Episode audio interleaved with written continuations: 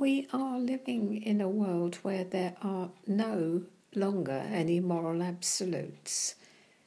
If I were to say to most people out there, thou shalt not steal, or indeed thou shalt not kill or covet, uh, the answer would be why not? If I want it, I'll take it. I'll have it. If it stands in my way, then I'll get it out of my way.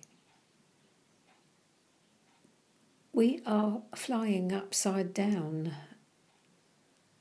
Humanity is set to crash land.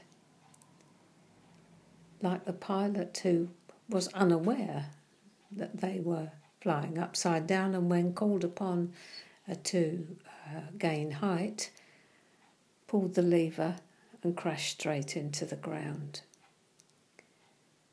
That is the society in which we as Christians find ourselves. And there is no way that we must impose moral absolutes upon anyone. But what we must do is be sure of our own morality code and how we, in our character and behaviour, decide to live our lives.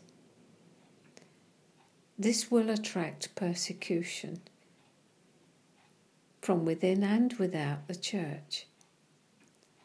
Because the thing that I hear quite frequently is that it's all a matter of interpretation.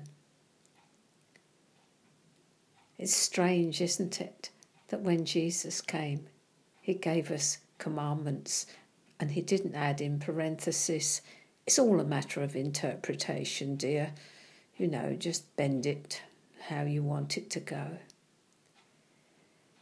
In these days, where God is taking back his church, where the kingdom is coming, we need to know in our hearts what we believe and what we are going to live out.